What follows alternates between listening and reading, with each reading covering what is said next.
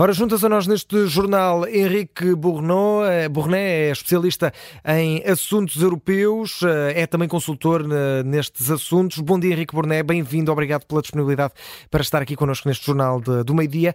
A morte de Navalny é oficialmente confirmada num dia que é marcado também pelo arranque da campanha para as presidenciais russas. Podemos esperar que eh, Putin continue em silêncio e não fale do nome de Navalny nos próximos tempos? Bom dia. Uh, eu acho que é provável, é possível, se nos lembrarmos do que aconteceu quando foi com Prigozhin, que também uh, foi o, vítima de um, um, homicídio óbvio, não é? Uh, o, na altura Putin também se referiu de forma muito lateral. parece-me que a menção não é necessária, e sobretudo para Putin não é necessária, porque a mensagem está dada, está entregue, não precisa dizer coisa nenhuma. Toda a gente percebeu o que é que aconteceu Navalny uh, e, portanto, a mensagem está dada, não, não precisa de dizer mais nada. Uhum. O regime russo assassinou o seu maior opositor e fez questão de o fazer nas vésperas da, enfim, chamemos-lhe tecnicamente campanha eleitoral para as tecnicamente eleições na Rússia e, portanto, é uma mensagem claríssima que é isto é o que acontece a quem se opõe a Putin. E, e, e Henrique Bornei, acha que podemos esperar aqui também um escalar nessa campanha eleitoral, como dissemos, ter aqui algumas aspas, não é? Extremamente controlada, eh, muito restrita, não é propriamente uma eleição livre, eh, mas podemos esperar aqui alguma agitação dessa campanha eleitoral? No limite, quer dizer, parece-me que o destino de Navalny era conhecido, inclusive pelo próprio, por isso é que é um, um herói trágico, porque vai ao encontro do seu destino quando decide voltar à Rússia, sabendo que o seu destino provável acabaria por poder ser este, seria provavelmente este. Uh, e a escolha desta data para, em cima da campanha eleitoral parece-me que pode ter aqui um valor acrescentado para o regime russo, que é dizer nesta espécie de campanha eleitoral em que não há oposição, mas poderia haver, enfim, alguém que quisesse de alguma maneira sinalizar o incómodo com a guerra, num país onde dizer a palavra, onde dizer que o país está em guerra é de si crime, isto fica avisado que quem quer que tente fazer alguma demonstração de qualquer espécie de protesto em relação a Putin, uhum. sabe qual é o seu destino. Enfim, não será necessariamente este, mas percebe qual é o tipo de destino que o aguarda. E, portanto, isto é para garantir que este período uh, vagamente eleitoral, não há, durante este período vagamente eleitoral, não há qualquer espécie de, não há nenhum live de tentativa de mencionar a situação na Ucrânia. Há uma nota só uh, que eu acho que, apesar de tudo isto se indicia, significa que há, há, o, o, regime de Putin sente necessidade de fazer isto e, portanto, isto faz-nos acreditar que Putin percebe que há incómodo no país.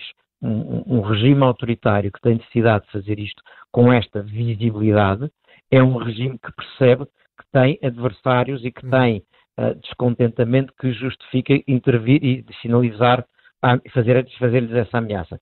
Talvez seja a informação mais útil que conseguimos retirar daqui. Um, Henrique Burné, olhando também para aquilo que é hum, o, o terreno, aquilo que está a acontecer no terreno, tivemos aqui esta retirada de Avdivka, uh, Volodymyr Zelensky, uh, na Conferência de Segurança de Munique, já falou também abertamente sobre isso, diz que é uma decisão para salvar vidas, esta da retirada das, uh, das tropas. Uh, este passo atrás da contraofensiva ucraniana pode dar força a Vladimir Putin também neste momento de campanha eleitoral na, na Rússia? A questão, enfim, a, informação sobre o que se passa no, no, terreno militar, essa informação dentro da Rússia não é tão detalhada que uma vitória, uma derrota pequena vai dar muito, vai ter muita oscilação eh, interna, isto é que vai ser muito usado porque a informação é completamente filtrada. Agora, o que se está a passar no terreno é a consequência direta do, da demora que o Ocidente, os Estados Unidos, mas os europeus também, estão a ter, estão a ter em termos de apoio à Ucrânia. E isso, sim, genericamente, é um reforço para Putin, porque lhe permite dizer eles, eles, eles iam se cansar, estão a ver, eles vão se cansar. Uhum. E nesse sentido, isso sim, mais do que um, um movimento militar num determinado local, é esta percepção generalizada que o Ocidente não está à altura do, do, do que a Ucrânia está a pedir. E hum. isso aí reforça-o. Falava do, dos apoios europeus e também da forma como os europeus estão, estão a ver esta, esta situação. Uh, acha que pode dar eh, mais força aos europeus esta morte de uh, Alexei Navalny? Mais força no sentido de uh, perceber que estamos perante um regime autoritário e que é preciso realmente contestá-lo apoiando a Ucrânia?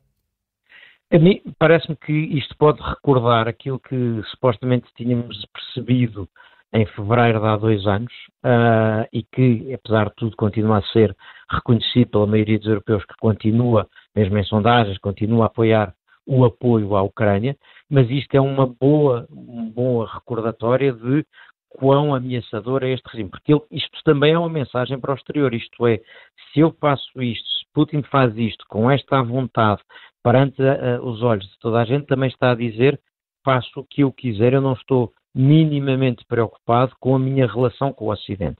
Um regime que faz isto não está minimamente preocupado em tentar ter alguma espécie de boa relação com o Ocidente. Não fosse já a guerra e todas as sanções que já existem, e isto seria, obviamente, objeto de sanções agravadas. Agora, em cima das que já há, não serão particularmente relevantes. E, portanto, isto é claramente uma mensagem uh, uh, para dizer eu não estou preocupado com a relação com o Ocidente. E isso pode ser percebido por cá. Mais uma vez, quem sintetizou melhor foram os polacos, neste caso o primeiro-ministro polaco, ex-presidente do Conselho, Donald Tusk, que disse, uh, resumiu dizendo, nós não esqueceremos Navalny e não lhes perdoaremos ao regime russo. Agora, oxalá não perdoemos, mas sobretudo percebamos o que é que isto quer dizer em termos de risco. Basta recordar que aqui há dias o governo russo considerou uma ameaça a primeira-ministra da Estónia, ou da Estónia. Portanto, uh, isto, isto é um sinal, nós temos que perceber que, o que, é que a Rússia nos está a dizer.